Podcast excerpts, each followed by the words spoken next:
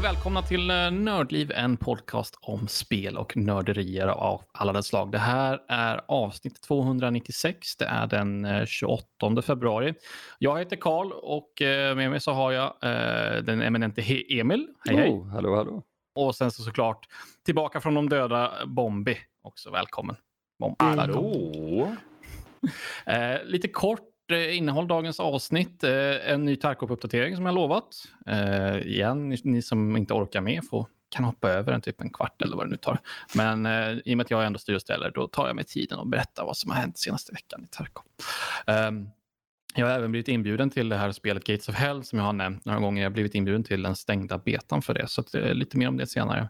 Um, Emil har spelat The Hunter, Call of the Wild, Dead Space 3, lite mer James Bond. Mm. Uh, Bombi har tittat på uh, The Green Book och Peanut Butter Falcon.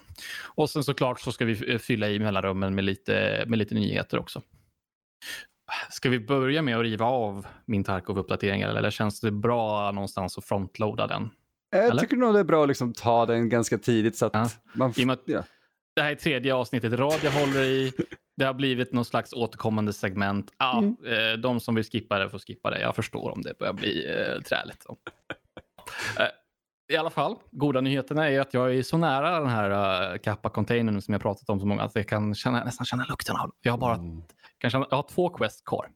Det är ju den här Insomnia som den heter. Eh, döda 30 30 spelare in, eh, mellan vad är det, 22 och 05 in i, i speltid om man säger så, inte i verkligheten men i mm. spelet.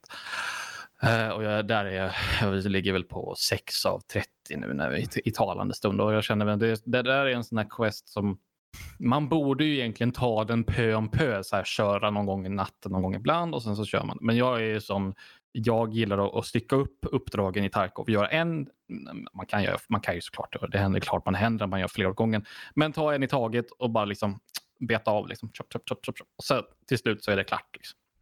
Så det, det är typ det enda stora jag har att göra. Gå in på, på Factory, vilket är den här lilla banan som finns eh, på natten och bara mosa folk. Och, ja, jag får väl göra det tills det är klart helt enkelt. Jag vet, ja, det är inte mer med det.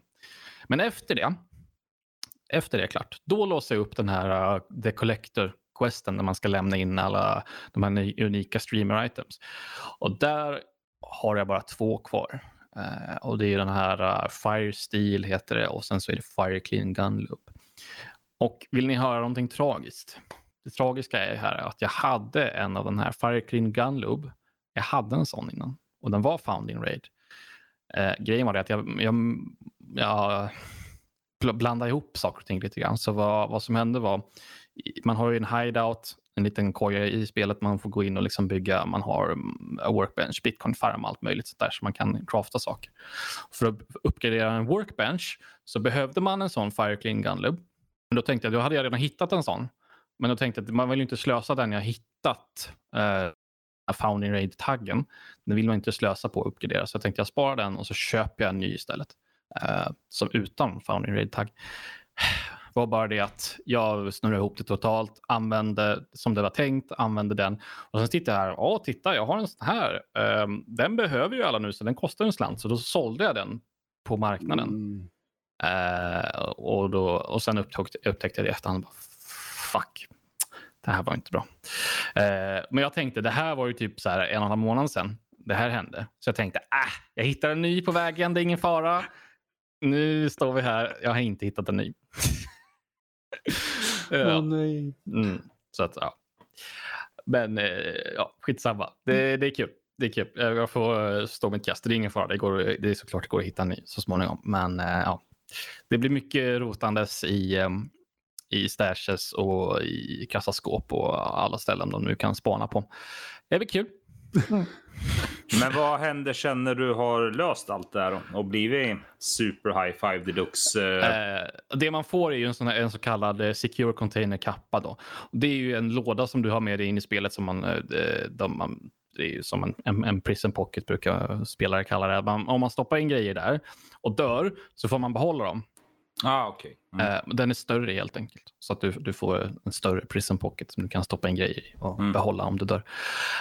Um, Jag ser det mer som ett trofé eller någonting annat. Så det är klart att du har användning av en sån större låda så du kan stoppa in mer grejer. Du kan ta med dig saker in ut och så dör du så får du behålla dem.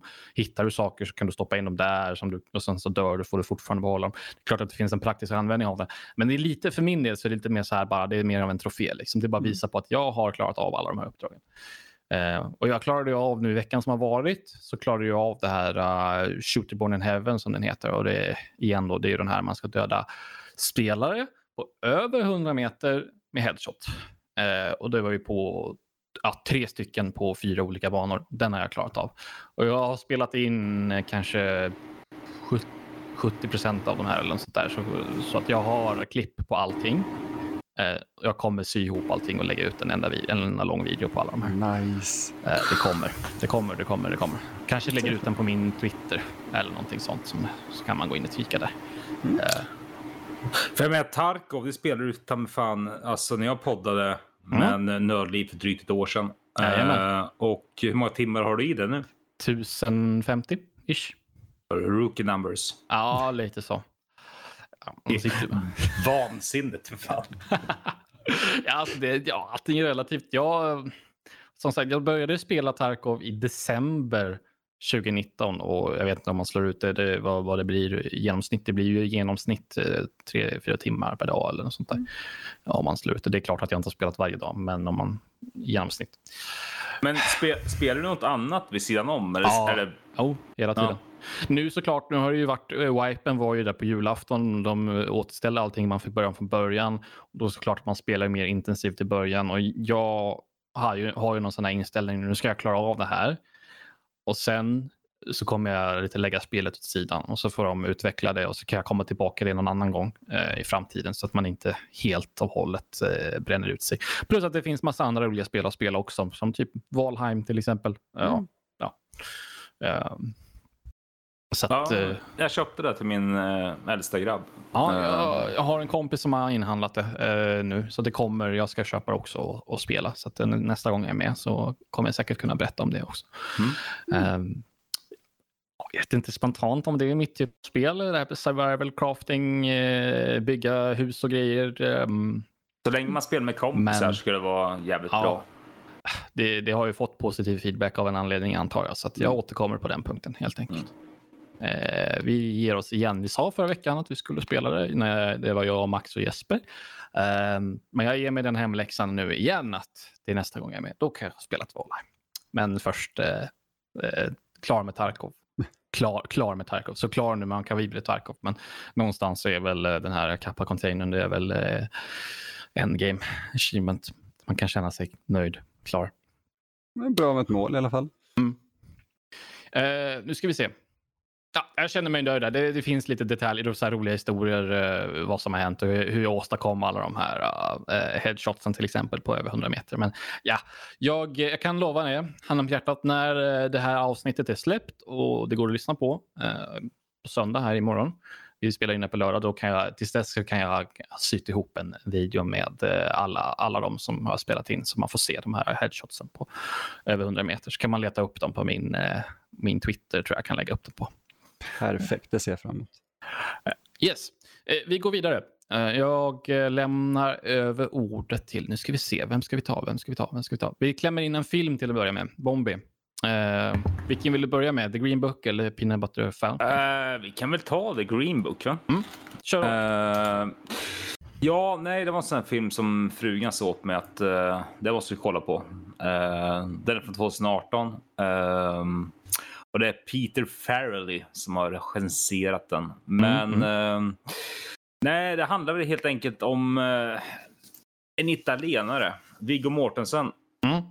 eh, som eh, från den berömda filmen som ni kan tala om som heter Sonringen. um, liten liten föga känd indiefilm. Precis. Uh, nej, men han är en italienare som bor i ja, typ italienska kvarteren i i om det är New York. Uh, och uh, ja, kämpa sig fram helt enkelt. Uh, som en working class hero. men sen får han ett jobb att köra runt, uh, vara en chaufför helt enkelt till en svart eh, afroamerikan som eh, är extremt duktig på piano. Och då slår man såklart ner i 60-talets Amerika Mm. Mm. syd. Eller det, sydstaterna. spel, filmen utspelar sig 1962 Ja. för att vara specifik. Ja, okej. Ja, men sydstaterna slår ner där. Och eh, han kör runt den här eh, svarta mannen då. Eh, så handlar det väldigt mycket, för mig i alla fall, om deras eh, vänskap och eh, förståelse för varandra och eh, vart de kommer ifrån. Och eh, till viss mån också väldigt mycket ensamhet. Eh, så jag tycker den är skitbra. Eh, den... Nej, den... Ja, verkligen. Alltså, den var verkligen så här... Ja, jag bara fastnade för den. kan ju säga det att premissen eh, har ju fått mig på, på eh, alltså intresserar ju mig totalt. Det här är, ja, jag ska inte läsa mer av, av eh, sammanfattningen av plotten. Här. Bra, så jag sparar Ja. den, lägger den i fickan. Det blir bra. Nej, Så jag får men titta på den den, istället. Två timmar och tio minuter lång. Eh, och eh, sagt, jag tycker den är fantastiskt bra. Eh, och sagt, vänskap är alltid roligt att kolla på. Jag är lite imponerad över att det är faktiskt Peter Farley som du sa där som har regisserat den eh, som är mest känd för typ Dum Dummare och den där Mary och de där. Ja, ja, det är, ja, det är ju mycket humor i eh, filmen också, men det är inte alls på den nivån. Nej, jag kan inte tänka mig att det här är. Så det är ingen det, spärre med håret direkt. Liksom. det kanske hade gjort filmen ännu roligare, vem vet? ja, precis. Men det är häftigt. Ja. Eh, Det kommer jag definitivt vilja se. Ja, jag hoppas att eh, du som framförallt är film, filmnörd ska verkligen, eh, tycker jag, titta på. Oh, ja. Mm. Fasen vad kul. Den tar vi med oss, 100%. Yes. Eh, men då, då tar vi och eh, river av lite nyheter tror jag.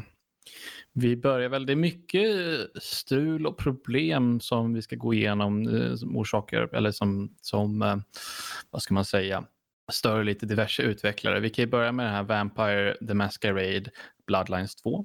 Eh, Mm. igen, en, ju längre titeln är desto bättre i spelet. Eh, De, den utvecklingen ska man väl säga, den är, eh, hur ska man beskriva det? Eh, Det är eh, ett stort frågetecken Mm. just nu. Uh, vad jag förstått det som så har de kickat hela, hela Hardsuit Labs som de heter. eh, den utvecklaren som jobbar på det. Uh, utvecklaren Hardsuit Labs sparkas och en ny ej namngiven utvecklare tar över. Okej. Mm. Det här kan ju, kan ju tänka mig eh, att eh, det kommer ju göra att spelet inte släpps i år. Helt enkelt. Nu- Eller ens nästa år. Eh, kanske året efter det. Kanske 2023. Eller någonting. Det, det känns som ett, eh, ett vad ska man säga, det är ett sånt där developmental uh, hell-spel verkligen. nu. Ja, Eh, för att originalet, jag kommer inte exakt ihåg vad, Troika Games hette ju utvecklarna där. Eh, de gjorde ju ett, ett så gott jobb de kunde med en väldigt tidig source-motor eh, och allting, men det var ju också, det var inte problemfritt. Och så fort de nu liksom börjar prata om, och, eller inte ens så fort de börjar prata om, utan när de väl sätter igång och börjar göra Bloodlines 2 och alla är taggade, så börjar man upptäcka att oh, okay, det är så små problem hela tiden, grus i maskineriet. Um, men jag börjar, det här har ju inte undgått någon om man har sett utvecklingen och problemen med det, att det här är ju, det börjar ju gå åt samma håll som Cyberpunk gjorde.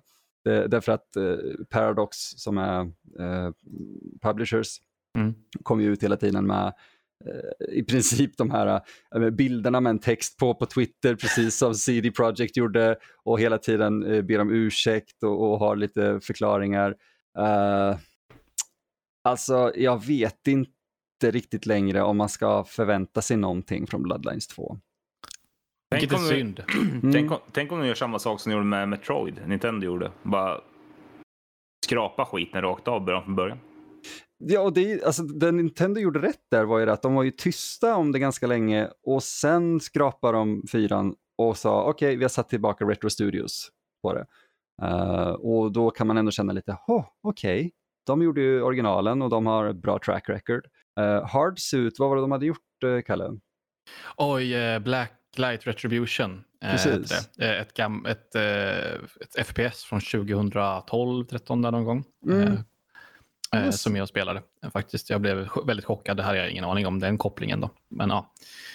Så När de jag- har lite erfarenhet, men det var ju inte något stort spel. Det, marknadsfördes som någon slags koddödare när typ Modern Warfare 2 och de där var i, liksom i sin, ja, när det var som allra, allra populärast där. Mm. Eh, men eh, nej, det hände ju inte direkt. Nej, och det är lite förvånande. Alltså ja, Paradox brukar ju ta lite mer indie-utvecklare kan man väl säga med stora citationstecken. Det är, lite, det är indie på samma sätt som Devolver Digital är indie. Det är fortfarande mm. indie-studio men de börjar bli större och större. Liksom. Uh, och att då lämna över, eller rättare sagt ge en så stor property som Bloodlines eller Masquerade överhuvudtaget till varför säger alla namn förutom det som folk känner till? Varför tar de Here Vampire the Masquerade uh, till ett par utvecklare som inte har gjort någonting alls egentligen? Mm. Känns elakt att säga, men, men Trojka var ju ändå ihopsatt av folk som kom från industrin från olika håll uh, och visste vad de gjorde. Uh, och det skulle ändå vara typ en immersive sim och jag vet inte, alltså att, att byta utvecklare mitt i utvecklingen är ju jävligt farligt när det kommer till just någonting som ska vara så uh, immersive. Ja, en RPG, immersive sim uh, med en storyline som sprötar åt liksom in, inte, på, inte en negativ benämning men att, att det finns många vägar att gå helt enkelt, mm. att spreta åt många håll. Um, så att nej, jättekonstigt. Men det, ja, det är klart att det finns någon. De la ut, som du sa, en fin eh, bild med text på, på Twitter. Och bara, ja, det här spelet är väldigt viktigt för oss och för att vi ska, det ska bli vad vi vill. Så måste bla bla bla. Ja. Den är väldigt professionellt formulerad. Liksom. Ja, men, men det är bara att läsa mellan raderna. Liksom, yeah. så här, det, är, det är bara massa, eh, det där är, ja. Nej, nej, nej, nej, gud nej. Man sparkade ju författarna och grejer för länge sedan också, vilket gör det ännu mer oroväckande om de byter utvecklare nu och de vill börja ändra lite i storyn. Ja, vad händer då? Mm. Så ja, vi, vi får se. Mm. Från en motgång till en annan då så har vi ju CD Projekt Red där. De, det känns som att allting efter Cyberpunk har lugnat ner sig nu. Det är ju vad är det, tre, två månader, tre, tre månader? Tre månader Närmast tre månader. Ja.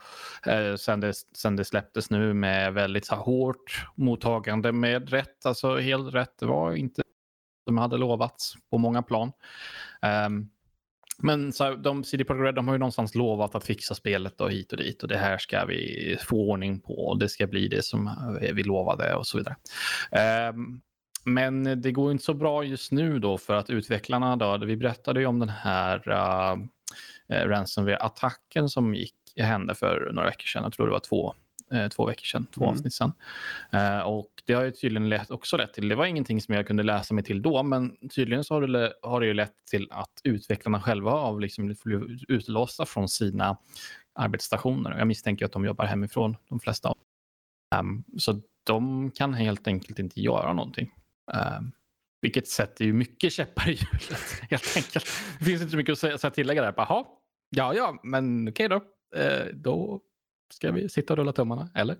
Ja, ja jag tycker det, det känns som att eh, jag, jag, tror att många av de som hackar, jag vet inte, det kanske är fel av mig att säga, men jag tror att många av de som hackar kanske var bittra gamers och sådär. Mm.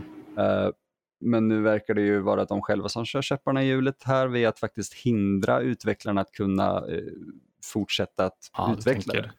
Ja, utifrån det, ja, det är ju absolut en infallsvinkel på det hela, men också kan man ju se det som att CD Projekt Red, de har ju, det är en av de mest omtalade utvecklarna i världen. Så att, att gå in och sno någonting från dem, det, det ja, nu, nu har ju de gått hårt emot och inte liksom det var till, till, äh, till mötandes, alltså till, jag hittar inte ordet, men de har inte bemött äh, intrången med alltså deras krav och sådana saker. De har ja. inte betalat någonting, in, ingenting sånt. Uh, men okej, okay. ja. jag vet inte riktigt, alltså det här med ransomware. Det är, ja, man har ju läst många sådana historier och det gör man ju inte, alltså man gör ju inte så mycket åt det här. Det man gör ransomware är ju typ att du skrotar dem, det beror lite på vilken nivå eh, viruset ligger på. Mm. Ransomware är väl inte ett virus så, men skitsamma. Terminologi är en helt annan sak. Men ja. du skrotar väl typ alla arbetsstationer egentligen och så får alla nya och sen så fortsätter du från backuper som du har centralt. Mm. Det är typ standardsättet du hanterar en ransomware-attack. Liksom. Um, och, men det är ju inte någonting man gör och bara om folk fortfarande jobbar hemma, City Project Red, det är ju inte säkert att de bara har möjlighet att bara liksom, spruta ut nya arbetsstationer till folk och liksom sådana där saker. Um, Så att det är jävligt svårt sits, sits uh, att hamna i. Jag må vara sist på bollen när det kommer till det här. Ja, men. Men. Uh, fin solnedgång förresten ute mitt fönster. Uh, men alltså, vad är problemet egentligen med Cyberpunk? För men alltså det spelet har ju kraschat totalt mm. uh, och det är fullt med buggar och allting sånt. Ja. Men alltså storymässigt, spelmässigt så verkar ju folk ändå vad jag har läst gillar det.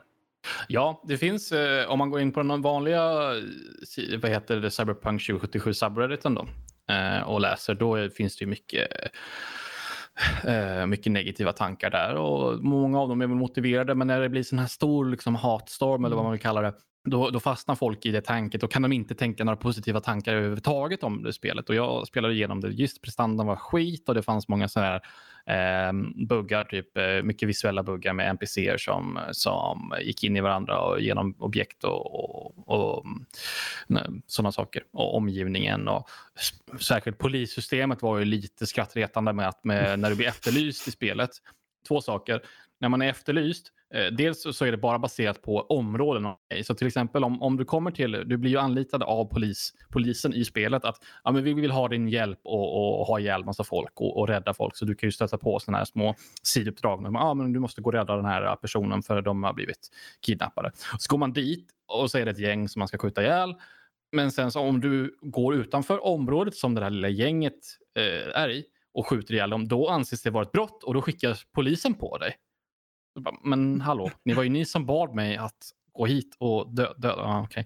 Så att, dels det. Men så var det ju också det här med att när, när du blir efterlyst, då spanar polisen typ bakom dig, typ en meter ifrån dig. Och det är ju skrattretande också. Så att det, det, ja, de har ju liksom eh, gjort massa nödlösningar helt enkelt. Bara ja. för att ta liksom, ett exempel. Men de har ju, ehm. de, det känns ju som att de har stressat fram det här spelet. Mm. Och eh, de kanske har gett det ett år till. Uh, sen, ja, har, lätt, sen har lätt, de skjutit, sen har de skjutit på, på release hela tiden känns det som. Mm. En uh, annan uppenbar grej, jag vet inte om det är någon som har nämnt det i den här podden just, men en annan uppenbar grej det var ju det här med fast travel-systemet. De visar typ i trailers när han, vi, han går runt på tunnelbanestation, alltså åker tunnelbana och sådana saker. Det finns inte i spelet. Du har ju några stationer som du kan gå till och, och fast travela, typ som i Witcher 3 ungefär. Det är, systemet ser likadant ut. Man ser ju att infrastrukturen finns. Det finns stationer, eh, tunnelbaneingångar som, du kan gå, som finns, men du kan inte gå in i dem. Det finns räls precis som går precis över hela stan, precis överallt. Så det är ju så hur, hur tydligt som helst att det var tänkt att ha ett tunnelbanesystem, men det finns inte. Det är klippt. Um, finns det mer, alltså storyn, alltså den är väl så här, uh, man har ju sett sådana kartor som folk har ritat upp med så här vad de här olika ställena går till. Och så. Ja, det stämmer väl att, att många val och många eh, uppdrag är ganska platta. De, om man har olika alternativ så leder de kanske till samma ställe och sånt där till, till en ganska hög grad egentligen. Men du har ju fortfarande många olika slut och framför allt så har du många sidequests, de här lite stora matigare sidequesten som man kan göra stora beslut där de leder till olika saker. Sådana där. Så att, det, det, finns ju fortfarande, det som man älskade med Witcher 3, det finns ju fortfarande där. Kanske inte till samma grad, men det finns där. Och jag tycker det, det finns ändå utrymme i, i Cyberpunk för kanske åtminstone två genomgångar, om inte ens de är, kanske till och med tre. Men åtminstone två eh, genomgångar att spela. Mm. Nu ska vi inte jämföra spel uh, direkt, men du har spelat Witcher 3, eller hur Kalle? Jajamän. Ja, men och, hur står sig, alltså Witcher 3 är ett av mina topp tre, mm. typ genom tiderna. Ja. Hur står sig Witcher 3 och vad är skillnaden mellan Witcher 3 och Cyberpunk 2077? Vad har de gjort bättre och vart fuckar de upp någonstans? För Witcher 3 är ett fantastiskt spel. Men vart fuckar de upp någonstans med Cyberpunk? Ville de för mycket och inte klara de av det? De ville för mycket och de blev förmodligen pressade av ledningar, shareholders att, att klämma ut det för snabbt helt enkelt. Jag tror att de började för brett, insåg inte hur mycket tid det här skulle ta och sen så var de tvungna att hacka av saker med stor fet machete och bara hoppas på det bästa. Okej, okay, nu måste vi, vi måste ha en produkt som vi kan leverera ja, eh, tunnel, tunnelbanesystemet, det skiter vi eh, ja, poliser, systemet. Ja, men du där borta, eh, du, du kan sy ihop någonting. Eh, ja, men det gör ingenting. Polisen kan spana bredvid. Det, det behövs ingen logik. Trafiken i spelet till exempel, så här, bilar, de kör ju på räls bara. Ställer du dig, det finns ingen AI att tala om. Ställer du dig framför en bil så står de där och titt, väntar på dig tills du går därifrån. Så du kan så här, om kanske framför en bil i fem minuter, då kommer det en hel jävla lång jävla länga med bilar bakom. Liksom. I typ GTA 5 som, ja, är- vad är det, sju år gammalt vid det laget, då skulle ju de köra förbi dig, göra vad som helst. I till och med GTA 4 så gjorde de det också. Så, så sådana saker. Eh, det, det saknar... ehm, eh, Motstycke. eh, ja, det saknar fingertoppskänsla. Det, alltså, det märks ju att de har lagt all krut på att bygga världen framför allt. Mm. För världen är ju sjukt detaljerad. Det är som att titta på en... du kan liksom pausa nästan var som helst och få ett bra screenshot. Liksom. Du, får, du har ett bra... ehm, det blir en bra, bra stillbilder, kanske inte i rörelse, för då upptäcker man ju alla de här sakerna som jag nämnt. Men det blir jättefina stillbilder och du kan gå runt i vilket gatuhörn som helst och det finns detaljer överallt. Så att det, framförallt så är det världen som är bättre. Ehm, världen i Witcher 3 var ju inte på något sätt dålig, men den var ju... Nej, Lite- när, man, när, när, man kom till... eh, Åh, oh, fuck. Vad fan heter det här DLC? Uh, Vineyard and Blood and Wines. Blood, Blood and Wine, ja. Ja. ja. när man kom till den världen första gången. Ja, så jävla snyggt. Åh, Jesus Christ. Men jag har två saker. Mm. Eh, eftersom jag inte har så mycket att tillföra eftersom jag inte spelar tv-spel längre. Uppenbarligen. Men nummer ett är att vad liksom stör ni er personligen på buggar så jävla mycket? Alltså till exempel NPCer går in i varandra och så vidare. Nej.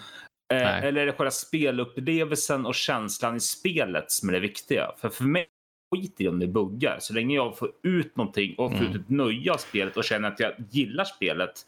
Sen skiter jag i att det buggar. Jag, hade, jag personligen hade en bra upplevelse.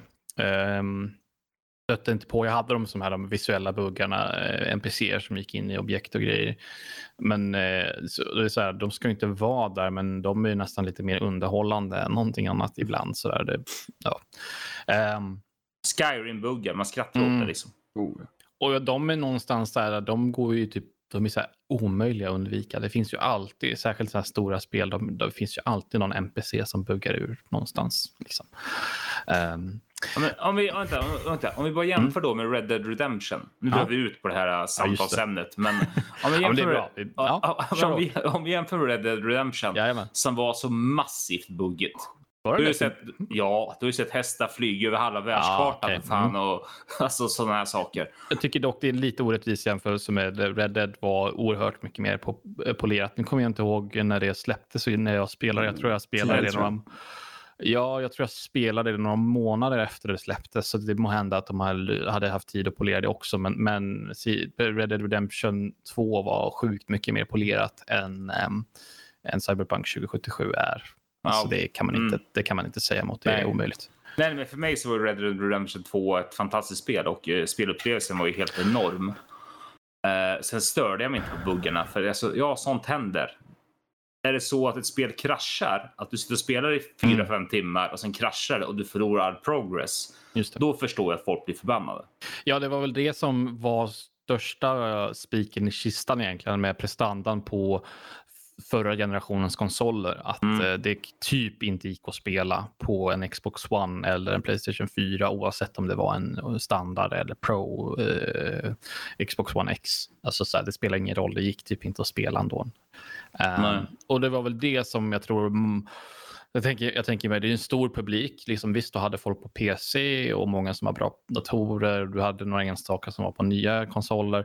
Men den, jag tror den absolut stora majoriteten av folk spelade ju på, på gamla förra generationens konsoler. Och jag tror det var det som sved hårdast. Och där som mest eh, ja, negativitet kom ifrån. Eh, med rätta egentligen, om man tänker så. Ja, jag tror de spela. hade kunnat optimera det bättre. För det har ju kommit Mm. ut videor på hur folk har liksom spelat Cyberpunk nu på eh, processorer och sådär Mm. från förra generationen och Mm. det har funkat. Mm.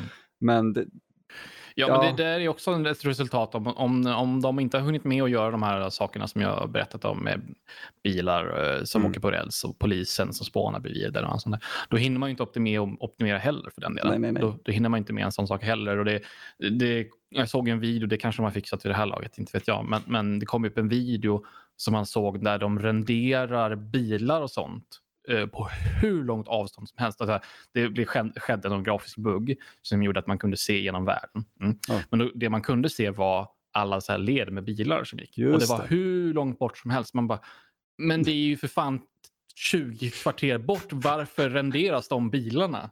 Det finns ingen anledning. Och då kan man ju förstå, bara, ja, då blir det ju så här. Mm. Eh, prestandan på, eh, på eh, gamla konsoler. Det är inte så konstigt. Konstigt att säga gamla konsoler om Playstation 4 och? Xbox One. Det, känns konstigt, men de, ja, de är väl tekniskt sett gamla vid det här laget. Uh, nej, andra saker jag tänkte på. Mm. eh, den, den kanske är obefogad, men det känns lite som att uh, Cyberpunk har fått... Uh, jag har inte spelat spelet själv. Jag eh, kommer inte göra det förrän jag får en PS5. Men det känns som att det har fått att folk ha, hakade på den här hatstormen. Ja, Precis som med. Last of Us eh, ja 2 då. 100%. Eh, att det liksom blev en... Ja. Och det... Jag vet inte. Jag, nej, fan, jag tycker inte det känns riktigt rättvist. Mm. Det, det, det missade jag att gå in på, men det jag tänkte säga med det jag sa med Reddit där innan, att det fanns mycket negativitet på uh, deras subreddit. Men det finns en subreddit som heter Low Sodium Cyberpunk, alltså uh, mindre salthalt, uh, mindre negativitet. Där de tar upp de sakerna som görs bra. Och det som tas upp är ju följsamheten i, när man slåss och skjuter. Det är ju bra känsla liksom i, i alltså mekaniken så. Eh, som sagt, det är oerhört snyggt på sina ställen och detaljrikt i världen. Ehm, bra mänskliga karaktärer, exempelvis. Sådana saker. Så det blir ju det här att när folk hänger upp sig på den här negativiteten, då, då ser man inget positivt överhuvudtaget. Då, då blir det bara, ah, det här är piss och skit och ja, och så blir det så. Då är det klart. Folk gillar ju en hatstorm. Ja, Ja, de gör det. Fucking internet är ju dum i huvudet. Men alltså man kan ju tycka väldigt... Eh, eh, alltså man kan ju... Det finns ju saker i spelet som man alltid stör sig på. Eh, Nej, absolut. och så är det ju. Men ska man dra ner betyget från eh, typ 7, 8 av 10 till 2 av 10 bara för att man störs på en sak som egentligen inte är game breaking utan liksom det bara oj, oj, det här hände. Nej, nu kör vi över det här spelet totalt. Då, tror att- Gör man ja. det så är man ju en dålig, ursäkta, men, men, men säger man att Cyberpunk är två av, av tio, säg PC-versionen. För jag skulle Mm. säga att, att de förra generationerna, där kan man rättfärdiga att du får en två av tio. Liksom, för att det är inte färdigt, det går inte att spela. Liksom. Eh, nu kanske det gör, men inte vid release. Eh, skulle man säga det för en fungerande PC-version för att man stör sig på ett par saker, men man vill fortfarande ge det två av tio för det är populärt att hata på, då är man inte en bra recensent. Eh, för då tar du inte liksom Nej, men- det som faktiskt funkar in aspect. Gemene man är ju inte recensent. Gemene man är en tyckare. Mm, Oh, just det. ja. Och man tycker oftast vad flocken tycker och då ha- hakar man på ganska ofta. Ja, definitivt. Jag, vet, jag tycker synd om CD Projekt Red. Alltså jag, nej, jag tycker synd om dem faktiskt. Alltså, jag hade hoppats, Mm. hade hoppats kan hålla med på dig. mer. Något plan. Jag var ju ändå den, jag har fått äta upp de orden. Jag, jag får backa det jag sa med att man ska li, lita på CD Projekt Red. De, kan, de fixar det här, det här blir skitbra. Typ någon månad innan spelet kom. Det kan bli Eh. skitbra om ett år.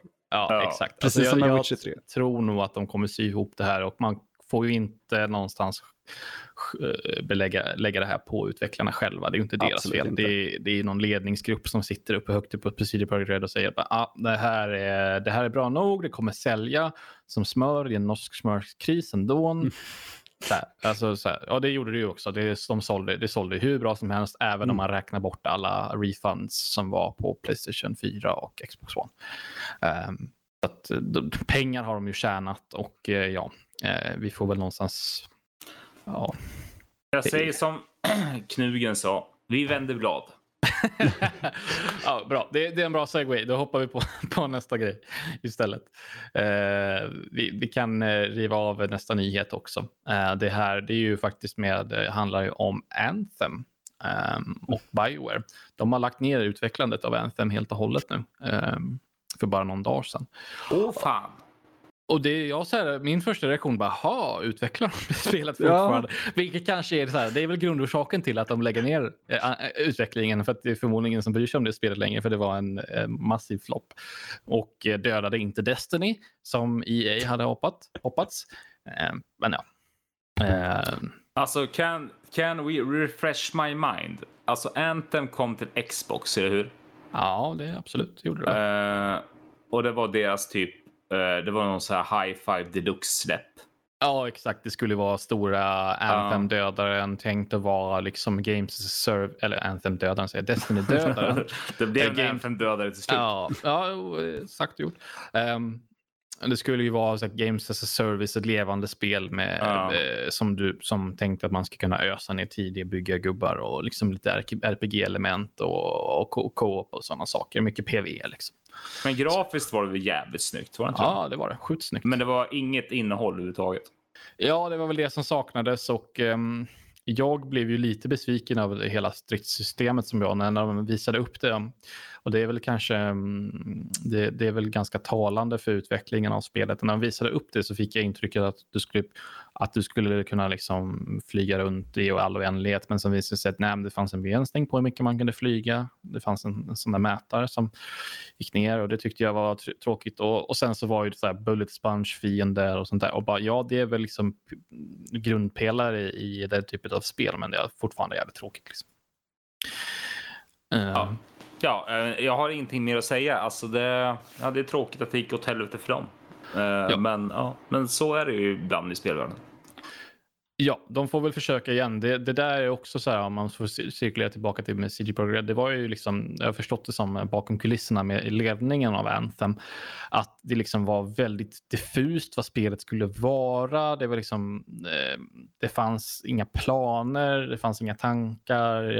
Eh, Nej, de bytte väl mitt i allting, gjorde de inte det? ja, det kan stämma mycket väl. Alltså att de typ så här, ja, vi ska göra det här spelet, sen bara mitt i allting, nej nu ska vi göra så här istället. Och sen bara blev det pannkaka och allting. Ja, exakt. Så att det blev ju skräp helt enkelt.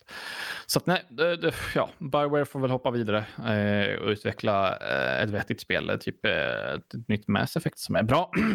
Mm. eh, kanske. Jag vet inte. Ja, Nytt fort- Dragon Age som är bra. Jag har fortfarande inte spelat Mass Effect-spelen. Nej, men det får vi ju tillfälle. Det ska jag lova. Det har jag lovat mig själv att göra nu när de ska släppa Mass Effect eh, Legendary Edition Mm. eller vad det nu hette. Eh, hela nya, hela Ja. trilogin paketerad där. Så jag tänkte jag skulle dra i. lite, alltså, jag, jag, jag tänkte inte ta upp det, men jag tänker snabbt bara flika in det i så fall, därför att det Mm. har ju blivit en liten eh, eh, sån här hashtag-gate gällande det. Mhm. För att eh, jag, mm, det, det finns vinklar i Mass Effect som kanske inte alltid är de me- mest, jag vet inte vad man ska säga, eh, varken cinematiska eller eh, icke-sexistiska kan man säga. För de så här Okej, verkligen ja, fokuserar Då förstår jag vad du är inne på. Yes. Ja, och eh, det är så här, okej, det, var gjort, det var det utvecklarna ville göra då och så. Men nu under den här remasterversionen som de håller på att göra så sa Bioware, nej men vi kommer flytta på lite saker, ändra på lite grejer, typ ändra vinklar så att vi faktiskt ser vem vi pratar med och, och inte en röv. Mm. Ehm, Ganska rimligt. Ja. jag tycker det. Alltså, det basic, men det väckte upp uh, roar, om man ska säga, upprörda eh, youtubers, incels kan man väl säga. Uh, som, Av vilken eh, anledning då? Att man inte får röra på originalet för att det är perfekt eller just för att de vill se en animerad rumpa? Eller vad? Jag vet inte varför, men tydligen just för att de inte får se en rumpa för att uh, gaten blev hashtag buttgate. Slå på, slå, på, slå på Pornhub istället för Exakt. helvete, om Det det är någonting finns- ni vill. Plus att Alltså, det finns ju sex det- och sånt i det spelet ändå. Ja. Så, Ja, jag vet Och det är Jag orkar inte ens 2021 för i helvete. Vi är, Jag inte, vi, vi är inte 17 år bakåt i tiden. Man får tänka till lite för i helvete. Jag, tycker, jag orkar inte ens bli upprörd över en sån Nej, jag Nej, jag, jag vill bara flika in det Ja, med, är med bra. det senaste jag Det hörde om. Så. Det jag skulle säga om Mass Effect, apropå rumpor. Ja. Eh, nej, så var det så att jag drog igång Mass Effect. Uh, två var det faktiskt. Jag Mhm. hade tvåan och trean på P- PS3. Eh, det var något år sedan, ett och ett halvt år sedan kanske. Eh, men det är ju jävligt mycket story i det här spelet. Oh, gud. Ja, jag, lustigt nog också så har jag testat tvåan, men det känns ju så här, det är svårt att bara liksom spela lite grann. Liksom. Det känns Ja. som att man måste sätta sig ner och bara liksom låta Precis. en absorberas i den världen liksom, och hänga med från första början, bygga sin egna Shepard och, och så vidare. Och så vidare. Anledningen till att jag slutade spela den kvällen det var för att jag hade en fru på lite för mycket vin. Och satt och pratade. Du kunde inte hänga med i storyn? Nej. Nej. Nej, hon satt och pratade konstant i mitt öra. Mm. Eh, så det var ju bara att lägga ner. Kanske inte det bästa för ett storytungt spel sådär. nej. Så nej, jag ser fram emot en edition. Jag vet och eh, hoppas, eller jag vet fan att det är en bra trilogi. Så jag ser mycket fram emot det faktiskt. Kul ändå. Om det nu, alltså sen om fyran kommer så får vi se om de klipper ihop allting. Jag har ingen aning om hur storyn ser ut eller sådär, så att jag vet inte hur de skulle fortsätta om det går, om det finns eh, någon Nej, punkt att gå Shepard kanske dör i slutet. Jag har inte en aning. Inte jag heller faktiskt. Nej. Eh, vi går vidare. Ja, eh. Playstation, Mm. State of Play, 25 februari. Ehm, lite nya titlar och sen lite PS5-uppgraderingar av spel. Um, vad var intresse? Ja, Crash Bandicoot 4 fick en PS5-uppgradering. Uh, eh, utvecklarna av Absolver uh, så får, kom, får ett nytt spel som heter Sifu.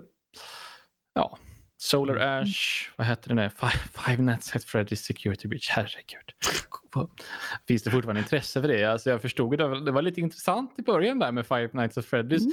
Men grejen med det spelet var att så här, det, det blir, de, de började nästan göra narr av de här youtubers när jag tänker på game theory i första hand. De började göra massa konstiga teorier och så spann de bara, utvecklarna spann bara vidare på det där för, för att liksom jävlas liksom på "Ah, nu ska vi lägga in massa ledtrådar överallt som egentligen inte leder någonstans och bara göra liksom hela storyn så konstig som möjligt. Ja. Jag är inte ett dugg förvånad om Scott Cawthon faktiskt gjorde det. När han upptäckte hur stort det blev och bara, alltså jag vet inte vad min story är så jag bara jävlas med folk nu. Jag, skulle hängde med så här, ett tag där. Liksom, så bara, Mm. Åh, vad intressant. Och massa teorier. Åh, men det här det, det är ju känner, typ när Matt Pat, uh, Game 3, han typ går, ah, men, eh, eh, Eh, det här var minimilönen det här året, så då måste eh, spelet, eh, man får se en lönecheck, så då måste spelet utspela sig det här året. Och, det, och, och det sätter morden i den här, ja, alltså, herregud. Och, och sen blir det bara liksom konstigare och konstigare konstigare och det blir liksom eh, längre, så här, helt konstiga teorier fram och tillbaka. Så att han måste ju liksom ha hittat på bara för att jävlas med alla youtubers som kommer med dessa teorivideos. Oh, ja. Jag tycker synd om uh, Gerard, the completionist. Åh Mhm. gud ja. Han har ju klarat alla Freddys eh, spel och Ja. eh, det blir ytterligare ett nytt att klara. Han har ju sagt att han vägrar ju gå vidare med serien för att han hälsos, hans, hans hälsa klarar inte av det. Han, han lider ju av eh, panikattacker och sånt där. Så. Precis som jag, jag kan inte spela stressiga spel så han var tvungen att backa ur. Fullt förståeligt, för i alla fall de första spelen som jag har fortfarande koll på, det var ju bara rena jump scares. Visst, det gick ju ut på att du skulle vara så stressad som möjligt, bara hoppa mellan de här olika skärmarna och bara ah, shit och sen helt plötsligt bara ah, hoppar en jävla gubbe fram och, blablabla och sånt. Så att det, den sämsta typen av skräck som finns egentligen om man tänker Ja. efter. Det, det finns ju en anledning till att eh, alltså jag älskar ju skräckfilm eh, fram tills jag fick barn mer eller mindre. Oh. Eh, den sista egentliga skräckfilm jag såg, det var, jag såg The Ring på bio. Mm. Nu fan det var, måste varit år 2002, 2003 kanske. Mm. Eh, det var sista skräckfilmen jag såg. Innan, Wow. Sen efter det har jag inte sett en skräckfilm. Wow. Eh, och jag älskar ju skräckfilm egentligen, men eh, jag gillar inte att bli utsatt för det där. Uh, just det här jump scare grejen. Mm. Jag förstår den kicken man kan få av det, men jag personligen tycker inte om det. Inte längre. Förr, Kan- alltså jag, som sagt, alltså jag kom ju hem till eh, Emil med en väska med skräck och Så bra dag. Ja, men alltså med en väska med liksom, skräck och horror och splatterfilmer. Liksom. Eh, så jag har ju tyckt väldigt mycket om det. Eh, men efter jag fick barn så nej, fan. Nej, det är svårt. Det är samma sak. Jag klarar inte av att åka uh, rollercoaster. Fan nu heter det på svenska. Berg och dalbana. Ja, nej, jag klarar inte av det heller än idag. Nej. Smaker förändras eller vad man brukar säga. Eh, Ja. jag, jag tittar inte så mycket på skräckfilmer av eh, motsatt anledning. Nu kan säkert gode Emil här informera Wow. mig om några eh, utmärkta skräckfilmer som inte håller på med sånt där. Men jag tycker bara att det, fått den uppfattningen av att mycket moderna skräckfilmer bara förlitar sig på ja, billigt skit, jump scares och sånt. Mm. Um, jag kanske har fel egentligen i och med att jag inte har tittat på så mycket. Um, Den Men, stora eh, marknaden säljer ju sånt, men jag kan rekommendera The Devil All The Time på Netflix. Okej, okej. Eh, lägger den på listan på filmer jag Ja, lovar att titta på men förmodligen som aldrig kommer se. Ja. Nej, men alltså, Till exempel, ja. alltså, jag, jag kan tänka så här att det finns... Uh, fan, vi har pikar by the way. Ni får, kommer få sänka mitt... eh, ja. ja, vi löser det. ja, men eh, The Others med Nicole Kidman. Briljant. Ja, det är en sån film som jag verkligen tycker om. Den är läskig, men den är inte... Alltså, de har inte de här jump scares-grejerna. Men den är ändå jävligt psykiskt utmattande för man blir ändå rädd i filmen. The Babadook, var den bra Emil? Om du såg den? Jag tyckte inte om storyn i den, men stämningsmässigt så tyckte jag att den var rätt fantastisk. Vilket jävla stickspår vi hamnade på. Vi började på Playstation State of Play och slutade i skräckfilm. Intressant. Ja, Och sorry. det var inte ens jag som ledde in det där, så jag är Nej, förvånad. Du, Nej. vi, vi beskyller dig inte för någonting. Nej, det var lite annat eh, som utannonserades. Oddworld eh, och eh, ja, resten kan vi skippa. Vad Soulstorm va? Soulstorm. Yay! Eh, ja, men precis. Oddworld Soulstorm. Helt korrekt. Vad fan var inte det någon så här 50 minuters lång eh, State of Play? Eh, ja. Vad, ja, fan, ja, ja, det var- vad gjorde de då? Jag, vet, inte. jag tittar inte på den personligen. Så jag vet inte. Det var, men det var en massa trailers typ. Mm. Mm. Ja. Vad mer vill man ha egentligen? Så här, det, det blir ju, det känns förlegat. För det, det, om man typ backar tillbaka så här, fem år sedan, när så här E3 och sånt fortfarande var en grej när man var på, så här, på plats. Och ha så konstiga shower som handlar om saker som inte är spel.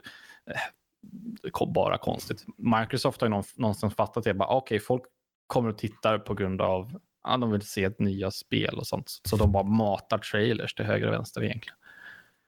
Det var inte till typ Rage 2 som de hade Andrew WK spela en konsert innan presentationen och alla var jätte-awkward. Ja, det, är ingenting, det, det är ingenting jag känner igen, men det stämmer Nej, säkert. jag kommer inte utmärkt. ihåg. Det, det jag kommer ihåg det var när God of War skulle släppas. Man hade orkestern spela. Åh, just det. Fast det var Eh, ganska smakfullt Ja, ändå. det var snyggt. Det var en det. bra Ja, det var reveal. snyggt. Ja. Ja, det var snyggt som fan. Så att det, det, jag ska inte säga att det inte går. Ehm, man ska aldrig säga aldrig, men, men eh, ja. Eller när Keanu Reeves kommer ut på You are beautiful. You're breathtaking. Ja, är det så han Ehm, säger? Alltså jag kommer ju alltid ihåg, jag kommer inte ihåg vilket år det är, men jag kommer ihåg de här dansande girafferna från Ubisoft till exempel. det, det, det är en sån här minnesbild som har så här, eh, svetsats in i min hjärna. Liksom. Dansande giraffer. Det är väl hon eh, Aisha Taylor, Alicia Taylor som brukar presentera dem där. Och hon är ju skitbra dock. Så Mm. det, det, de räddade ju den. Men det är ändå så här löjligt. Man bara, eh, Ubisoft-spel eh, som mångt och mycket handlar om att slå ihjäl folk. Bara, dansande giraffer. Ja, konstigt. Om jag inte får slå ihjäl en dansande giraff i nästa Far Cry blir jag besviken. Liksom. Eh, just det. Där har vi avsnittets titel, helt enkelt. Så. Ja, eh, men eh, vi kan eh, lämna nyheterna bakom oss eh, för, för stunden i alla fall. Så kan jag gå, gå fram och berätta om ett spel som jag faktiskt precis idag, talande stund, blev inbjuden till. Det är ju det här Gates of Hell. Jag tänker säga Gates of Hell för det är ett mycket coolare titel. Det har ju döpts om några gånger så det heter ju numera Call to Arms, Gates of Hell Ostfront. Och det, finns en lång utvecklingshistoria där eh, som är synd att gå in på. Eh, Jag vill men av- jättegärna höra den jättelånga historien. Nej. Så kan inte du dra den här? Jag har för mig att de har bytt eh, utgivare två gånger och de har bytt motor typ x antal gånger också. Men av olika anledningar då, så först så var det ju ett, ett självstående spel som bara skulle heta Gates of Hell. Men sen så blev det en del av den här Call to Arms, vilket är liksom ett, en, eh, en, eh, eh, vad ska man säga, en redan existerande spelserie, men i modern tid. Det är också ett, ett eh, ett strategispel fast det är modernt. Och eh, Gates of Hell det är väl mer av en eh, spirituell uppföljare till det här Men of War Assault Squad som jag har spelat väldigt mycket. Eh, det har samma DNA eh, mångt och mycket. Så att jag blev inbjuden till en stängd beta eh, där man fick ta del av två stycken uppdrag egentligen. Då, eh, en tutorial och liksom typ första uppdraget. Och det utspelar sig på, som namnet antyder, på östfronten under andra världskriget. Och, ehm, det, jag tyckte det var lite synd att det inte var någon multiplayer, för det är väl det som jag eh, ser fram emot mest i det spelet. För att, eh, vi, jag och en kompis som spelar det här, som också lyssnar på podden, så hej Daniel. Eh, vi har ju, vi var ju, alltså så här, klappar mig själv på axeln nu, men vi, var, vi är rätt så vassa på det spelet. Och jag kan väl tänka mig att det är mer så här att folk är dåliga. Det är inte så mycket som att vi är särskilt bra, men folk är jävligt dåliga. Så att vi spelade det spelet ganska intensivt i typ ett och ett halvt år och vi typ blev aldrig någonsin slagna egentligen multiplayer överhuvudtaget. Liksom. Um, uh, så det jag ser fram emot mest är multiplayer, men det fick man inte ta del av uh, just nu. Det var bara, bara single player-uppdrag. Um, och uh, första intryck är ju goda då. Um, det som, som vi liksom tittade efter, vi spelar ju en mod till det förra spelet, då, Man of War, som, som heter Rob's Realism, som gör spelet ja, som namnet antyder, mer realistiskt.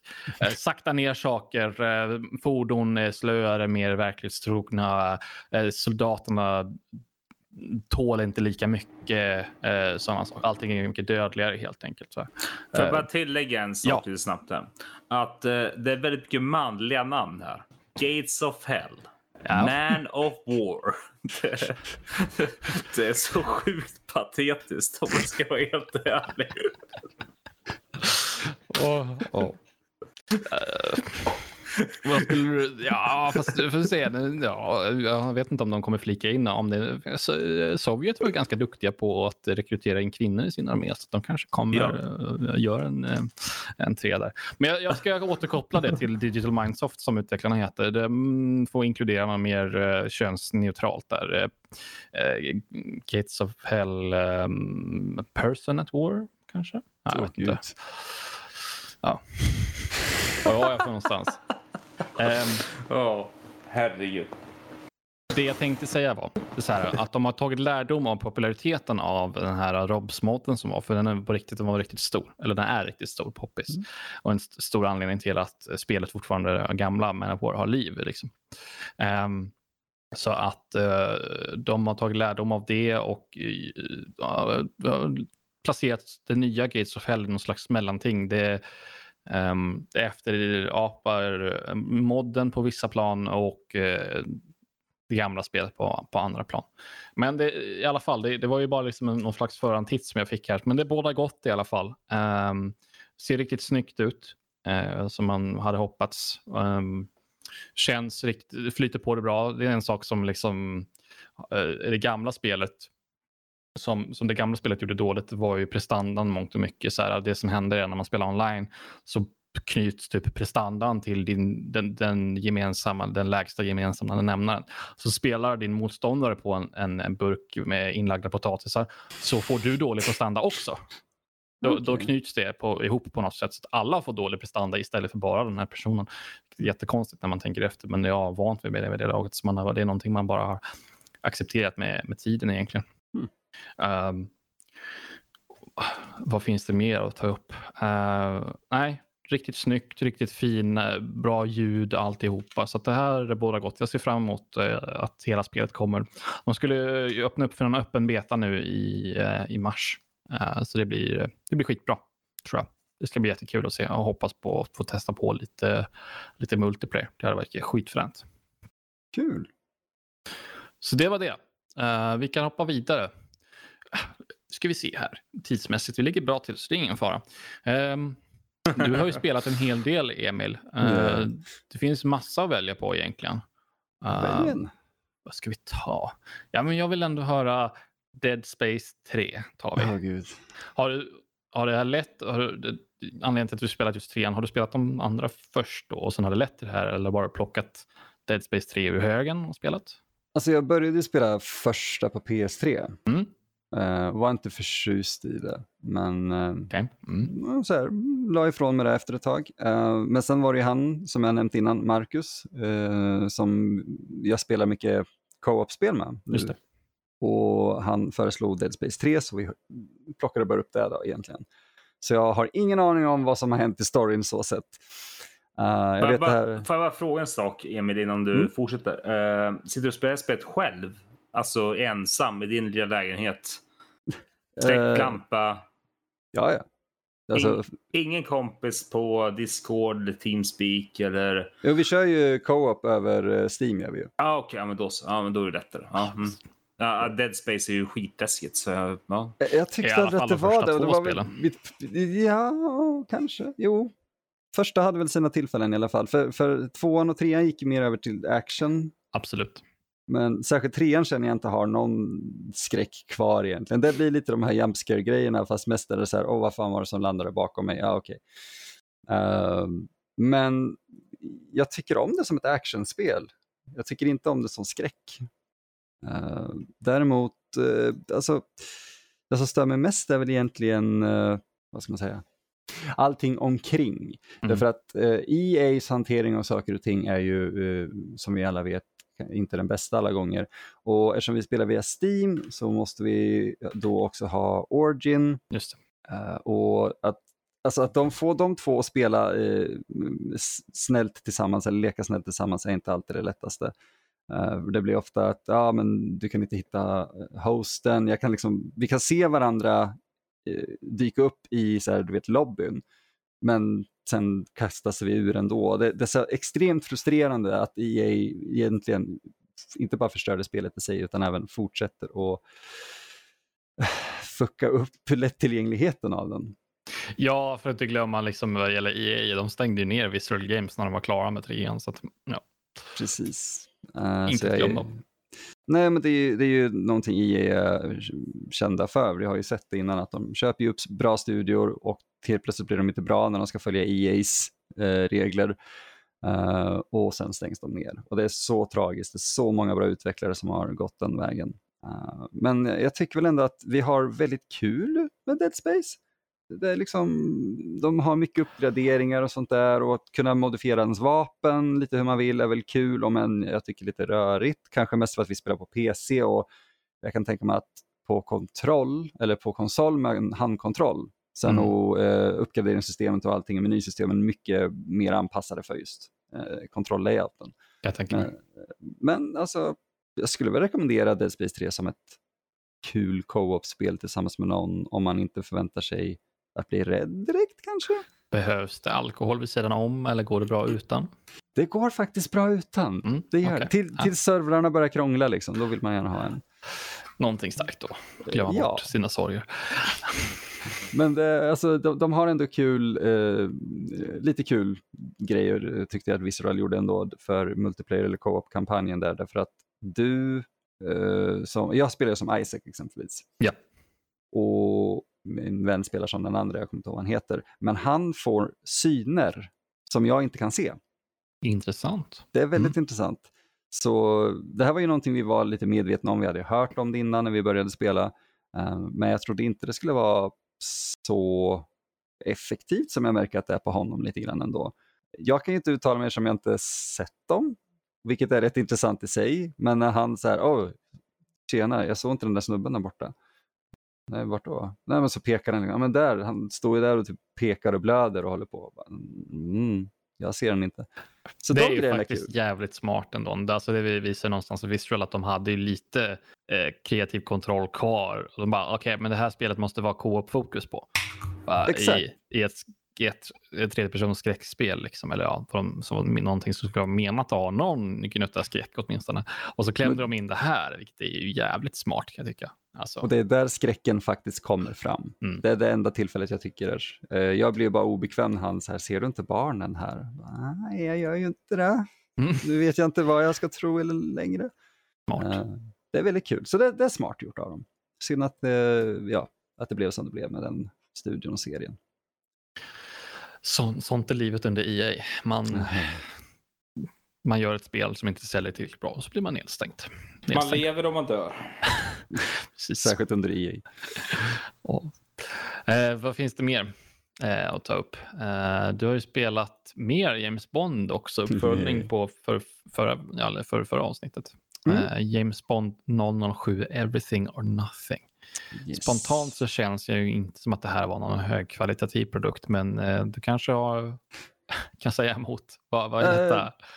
det, det, är intressant nog därför att det är, eh, kul att säga, inte så högkvalitativ produkt egentligen, för det här är ett av, spelen, eh, ett av Bond-spelen folk håller högst nästan. Intressant. Okay. Väldigt intressant. Jag visste inte det själv, för jag hade aldrig spelat där innan. Eh, mm. Jag spelade uppföljaren de gjorde, som var eh, egentligen en eh, spelbar version eller speladaption av eh, From Russia With Love. Just det. Det, det är ett Bond-spel som jag har spelat faktiskt. Jag körde det ganska mycket när jag var liten. Fortsätt. Eh, alltså, och då, det här är ju som From Russia With Love fast du vet ett par år innan. Eh, och det märks att det är ett äldre spel Mm. tycker jag. Jag har inte hunnit spela jättemycket än men eh, det är tredjepersonsskjutare eh, med lite coversystem och kul gadget och så. Det som är absolut roligast är ju det att de har eh, utvecklat under EA faktiskt och jag tror till och med av eh, vi nämnde dem förut, jag kommer inte ihåg med, till vad, men de lades ner sen. Black Ops Entertainment heter de under någon eh, period. Utvecklar eh, Kryptonite Games och Visceral Games. Står det här. Ah, se, Visceral, Visceral Mm. var det, Mm. exakt. Så det, det är lite kul ändå att de är sammankopplade på det sättet. Mm. Men det, det som är häftigt är att det är som en egen Bondfilm i princip. Eh, det har en cool, snygg titel, Everything or Nothing. Det har en temalåt. Eh, Pierce Brosnans sista outing faktiskt som Bond i både liknelse och röst. Mm, mm, mm. Eh, Judi Dench är där som M. John Cleese var ju Q under den här perioden. Och med, alltså det, det, Willem Dafoe spelar skurken. Vem är eran favoritbond? Eh, Pierce Brosnan får jag nog säga. Men jag har väldigt svårt att säga det helt 100%. Alltså när jag växte, jag växte upp med att Pierce Brosnan var Bond på något sätt. För när jag var liten så var ju det han som var Bond. Mm. Liksom. Jag har svårt för Daniel Craig. Och Mm. när man går tillbaka och tittar på allt gammalt så det, de är ju produkt av sin ålder. Alltså, eh, de är ju lite töntiga. Så här, moderna Bond, typ Daniel Craig-Bond, är ju på någonstans extrem åt andra hållet. Att de tar sig själva på fruktansvärt stort allvar. Eh, så att jag får väl faktiskt säga Pierce Brosnan också tror jag. Ja, Jag säger nog, eh, för min är Roger Moore tror jag. Mm. Det var han jag Bra växte upp med. Sir Mm. Roger Moore. Nej, bra Mm. val. Eh, sen kom nog Daniel Craig faktiskt. Eh, Mm. För det var ganska nyskapande när eh, han började spela ja, poker, alltså Texas det. Hold'em och allt det Mm. här. Liksom. Det, det var ju precis pokerboomen där. Så ja, nej men ja, okej. Shoot. Fortsätt eh, Emil. Ja, nej, men egentligen att eh, jag tycker när ett Bondspel tolkar en film så kan det ofta bli lite fel om man börjar jämföra saker och, och, och ting. Till och med Goldeneye har ju problematik eh, gällande det, även om jag tyckte att de adapterade den filmen väldigt väl, eh, eller så gott de kunde för ett spel. Men när de då gör en egen historia till det så eh, tillåter det mycket mer kreativ frihet. Och jag tycker väl att Everything or Nothing hittills storymässigt levererar någonting som inte hade funkat som film, Eh, det går förbi Die Another Day i så här överdrivet eh, ja, storymässigt, men funkar bra som spel. Så jag ser fram emot att spela vidare på det. Kul. Mm. Eh, Jag ser ju definitivt likheterna med From Russia With Love-spelet här. Det, mekaniken är väldigt lik, måste Oh, ja. jag säga. Eh, på, må- på många sätt och vis. Det är Eh, exakt samma grej. Liksom. Problemet som kanske uppstår nu, så här, nu kan man väl ifrågasätta med det här spelet också, men problemet som uppstår när de ska adaptera en film, det blir ju det här med att ja, du måste ju fylla spelet med gameplay. Ja, men vad gör man? Okej, men Bond skjuter ihjäl en jävla massa skurkar. Det här händer ju inte riktigt i filmen, va? Mm. Eh, Han mejade ju inte ner eh, eh, hundratals soldater i Goldeneye. Eh, men ja, de måste ju fylla spelet med någonting. Eh, vilket, det är därför jag, nu ska vi se, vilket, det här var ett Bond-spel som jag spelade mycket när jag var liten. Det var Nightfire, Nightfire. Mm. tror jag det hette. Det var ju coolt, så här, första typ banan där man skulle smyga in i det där slottet och möta med ja, grejer, dona och hålla på. Eh, så det var ju häftigt att det inte bara var sådär super, det var ganska mycket fokus på stealth och sånt, vilket var Mm. coolt. Men ändå Det- ganska mycket pang-pang hit och dit. Ja, men det, det är lite det jag ändå saknar från faktiskt Goldeneye-eran. Mm. Även, om, även om man mejade ner halva ryska armén så Mm. hade det varit lite nice att ha fler spel som ändå tar sig an de här objektivbaserade sakerna. Att hitta den här nyckeln, installera Mm. det här modemet. Sånt Mm. hade varit askul idag. Och baserat på vad vi inte vet egentligen om eh, det kommande eh, vad det, Project 007, men utvecklarna i alla fall, som är de som är bakom Hitman just nu, Ja, så tror Mm. jag att vi kan få någonting mer, eller så här, du ska inte meja ner folk så mycket som du ska ta ut ett mål och sen förmodligen eh, samla på dig information, precis som eh, ett, spionagespel borde göra. Ja, lite så. Ja, nu, nu börjar jag få så här minnesbilder tillbaka från Nightfire och det coolaste jävla uppdraget är, jag kommer inte ihåg vad, vad det går ut på eller vad man ska göra, men det utspelar sig i en stor skyskrapa i alla fall. Man Mm. ska ta sig upp i, i skyskrapan och installera något datorvirus tror jag, i en dator. Oh. Jag vet inte om det är någonting du har spelat, Emil. Väldigt länge sedan. Ja. Jag kommer ihåg typ, Ja. men jag... Det är så coolt. För att I alla fall när jag var liten och spelade då tyckte jag att var, att det var sjukt svårt. Men sen när man väl lyckades ah, skit, smyga sig förbi alla vakter och installera det här viruset så skulle man ta sig ut. Jag för mig att när man har installerat det där viruset så blir man upptäckt eh, och så måste man slåss i sin väg ut och det blir en stor så här, cool eh, eh, Set piece liksom. Ja, exakt. Alltså att, eh, man, ja, tyckte man var, man, jag, jag tyckte att man var jävligt cool när det hände i alla fall. De, de spelen var bra på att få en att känna sig lite som Bond. Det får vi ändå ge dem. Ja, ja, ja 100 procent. 100 procent. Um, Vidare. vad, eh, ja, vad är det du känner att du inte får ut av det här spelet som är Bond? Liksom? För Bond för mig är ju man smyger runt och alltså, det känns mer Hitman, alltså någon blandning mellan Hitman och ja, jag vet inte fan, men alltså mer smyga liksom och ett spionspel. Men Mm, är ja. det verkligen det? det låter mer, när ni pratar så låter det mer som att det är typ Uncharted eller Tomb Raider, Mm. nya Tomb Raider. Om det man ligger absolut någonting i det du säger. De, ja, alltså EA-bonden och även Goldeneye till viss del, men just de här tredjepersonskjutarna som kom under EAs tid var ju väldigt sådana. Eh, det är därför jag tror att den nya kan gå lite mer åt det här espionagehållet och jag hoppas så hårt på det. Då skulle de kunna göra lite Bond-specifika grejer. Allt beror på vilken ton de vill ha. Om det ska vara så här mm, hypermoderna Bond som är superseriös och Bond sitter och gråter hela dagarna.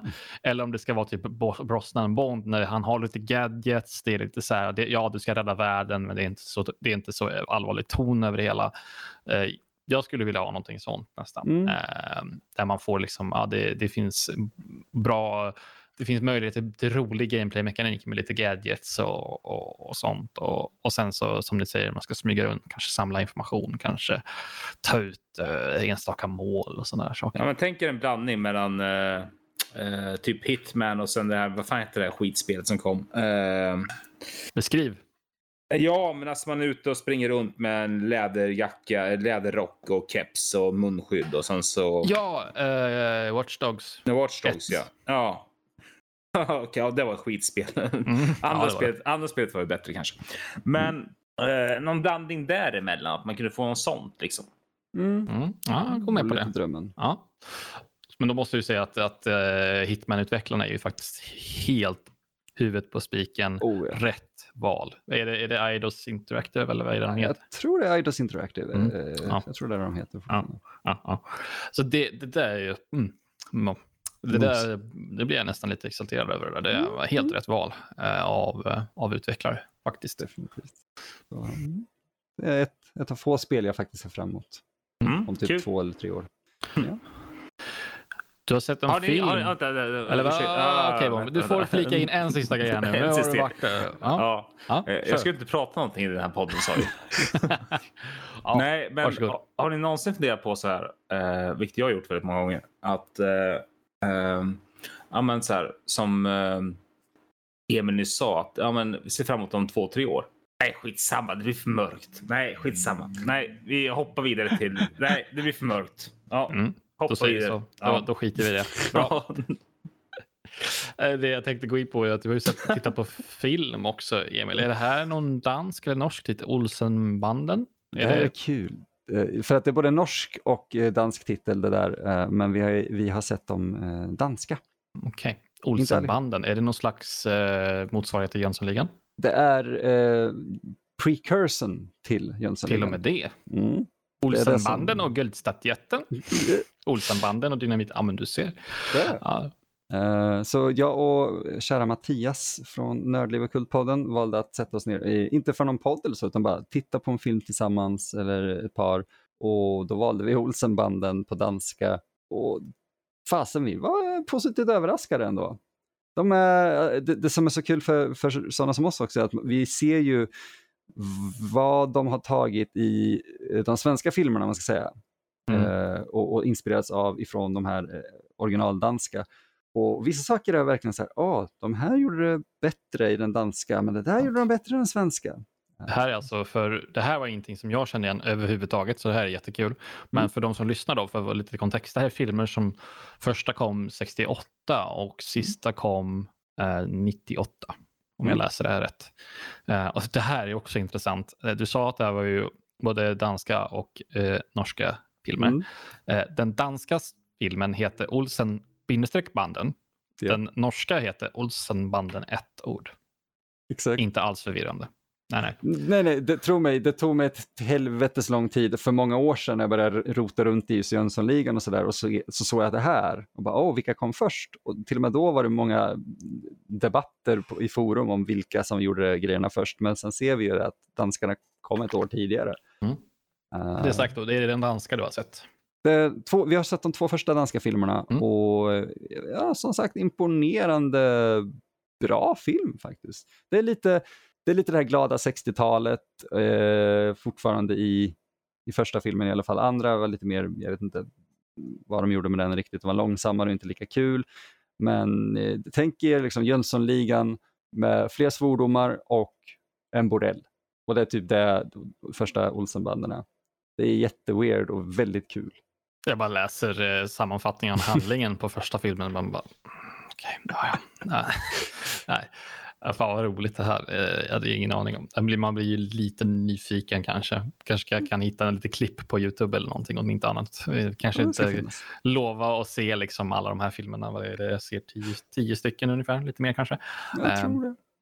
Och eh, kan väl inte lova att man ska titta på alla de där, men man blir ju jävligt nyfiken faktiskt. Ja, vi kommer nog se dem under liksom hela 2021 eh, när vi liksom, ja, bara vill umgås eller sådär. Uh, men vi kommer nog inte göra en podd om dem, men det, det är kul avkoppling att titta på något och göra så här, lite små analyser sinsemellan.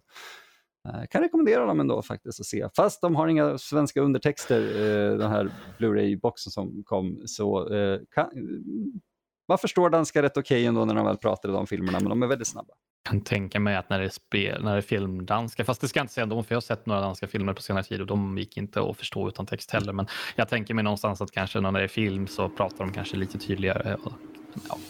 Eller inte, vad vet jag.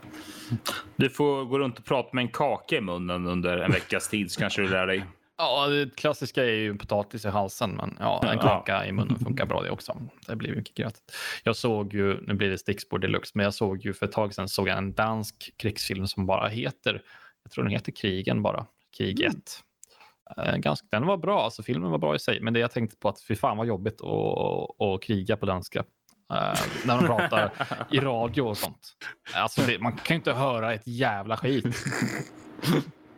Det är faktiskt väldigt kul. Filmen dock var, filmen dock var bra. Det, det är en um, soldat, jag kommer inte ihåg vilken rang han är, man typ sergeant, men han är någon form av grupp, gruppledare eller någonting. Eh, och han eh, blir åtalad att ha kallat in ett uh, flygangrepp på civila mål utan att ha fiendekontakt. Och då, så filmen är inte så mycket, det är inte så mycket en krigsfilm, men filmen cirkulerar runt rättegången med.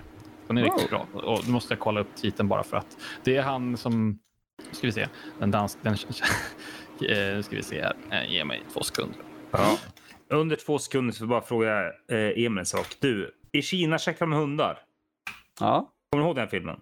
ja, men jag har inte Den är sett också den sedan jag var barn. Nej, men vad hette den andra filmen? Det kom ju två stycken där. Ja. Eh, jag tror den bara heter typ, i Kina heter de 102 va? Nej. Eh, I Kina käkar de hundar, så kom det en film till något år senare, eh, något år innan. Jag kommer inte ihåg. Precis, här har vi den. Eh, på engelska så heter titeln A War bara. Eh, krigen på originaltitel. Ehm, och det är han, eh, nu ska, jag slakta hans namn to- totalt, Pilo Asbeck, tror jag han heter. Han spelade Euron Greyjoy i, i Game of Thrones, bland annat. Mhm. Ehm, nu kom jag på den serien, usch, så tråkigt eh, Game of Thrones slutade. Men det är en, eh, en, en hel podd i sig och bara diskutera om hur Game of Thrones slutade. Ja. Vi, kan vi inte ta det någon gång? Hur jävla usel vill du så, jag kan dra en specialpodd med bara dig, eh, Bombay, så kan vi dra igenom hela Game of Thrones och diskutera varför den är så sjukt värdelös. Ehm, ja. Men eh, ja, eh, vi, vi, vi släpper det. Det är, Ja. dags att, det är dags att runda av hela, hela den här eh, konkarongen. Så. Jag har ingenting mer att tillägga. Känner du, du, du Nej, sa jag- att du skulle prata så mycket Bombay, men känner du att du har någonting som du bara måste få, få ur dig? Nej, jag skulle prata om uh, Peanut Butter Falcon som jag tycker är Vill du, du fantastisk får film. eh, två minuter på det. Ah, Okej, okay. Peanut Butter Falcon handlar om en kille som uh, gör sig osams med sina ja, fiskekonkurrenter uh, konkurrenter helt enkelt. Och sen så väljer han att rymma för att han måste göra det och sen så på vägen så träffar han en kille med grov autism som eh, har rymt från sitt äldreboende där han bor. För han, de kan inte hitta en annan plats där så han bor med en 85-årig gammal gubbe typ. Eh, och så handlar det om deras resa eh, genom USA mot Florida dit han ska på den här autistiska killen ska på eh, vad heter det? Uh, wrestlingskola. Uh, och den handlar återigen om vänskap och fantastisk jävla film. Den bästa film jag har sett på ett par år. Så The Peanut Butter Falcon, alltså rekommenderas starkt. Gillar man inte den filmen, då har man ingen hjärta. Det är våra, den bästa Shia LaBeouf som spelar också. Uh, antar att han spelar, uh, vad sa att han var fisken? Ja, han spelar fiskan, ja. ja. Uh, och uh, han är bättre här än vad han var i Transformers. Väldigt högt betyg i sig någonstans. ja, nej, men nej, kanonfilm helt enkelt. Alltså, den är fruktansvärt bra. Jag blev tipsad av den av uh, Vonnie Lipton på Instagram heter han uh, och han uh, går på bio ungefär 200 gånger per år. Nu kan han inte gå på bio längre, men annars går han på bio två gånger per år mm. och ser filmer. så han är en stor filmnörd och stor filmkritiker och nej, fantastisk film. Snyggt. Jag tror du nästan gjorde det på två minuter. Jag, har inte, jag hade ingen timer igång, men det var bra. Ja. Det var skitbra. men då avrundar vi. Det var jag tänkte att det, det, det, det, slår aldrig fel. Man tänker, man tittar liksom på ämnena som man har uppradade. Man tänker att ah, det här kommer gå hur fort som helst. Hur ska vi få ihop ett helt avsnitt av det här? Och så bara spinner man, vidare, spinner man på. Det blev ju stickspår deluxe den här, det här avsnittet. Men det, det, jag tycker det är fantastiskt eh, att eh, tankarna bara får flöda. Och eh, det blir vad det blir. Det, det blir bra ändå, oavsett vad. Ja, det någonstans det behöver inte vara så uppstyrt. Men det sagt så vill man ha mer av oss då ska man såklart gå in på nördliv.se och läsa våra artiklar och recensioner som finns där. Du kan läsa mycket fina krönikor av våra eminente Emil. Och sen finns det diverse recensioner av, ja, av spel, hårdvara, tillbehör, sådana saker. Um, och sen så finns vi på diverse sociala medier också. Vi har Nordliv SC både på Twitter och på Instagram. Och på min Twitter Twitter. Jag kan säkert slänga upp den på, på uh, Nördlivs egna Twitter. Men jag kommer lägga upp på Holmer, snabla Holmer Karl. kommer jag lägga upp uh, mina klipp på mina Shooterborn in Heaven uh, kills som jag fick tidigare i veckan. Nice. Nu ska vi se. Ja, men det var det. Uh, man kan också mejla oss. Info at nordligpodcast.se. Vi har en Discord-server också. Gå in där. Den är fin. Uh, en bra community. Så att vi säger det. Tackar så mycket Emil och Martin. Ni var med mig idag. Så, Tackar. På återseende. Ha det bra. Hej då. Hej då.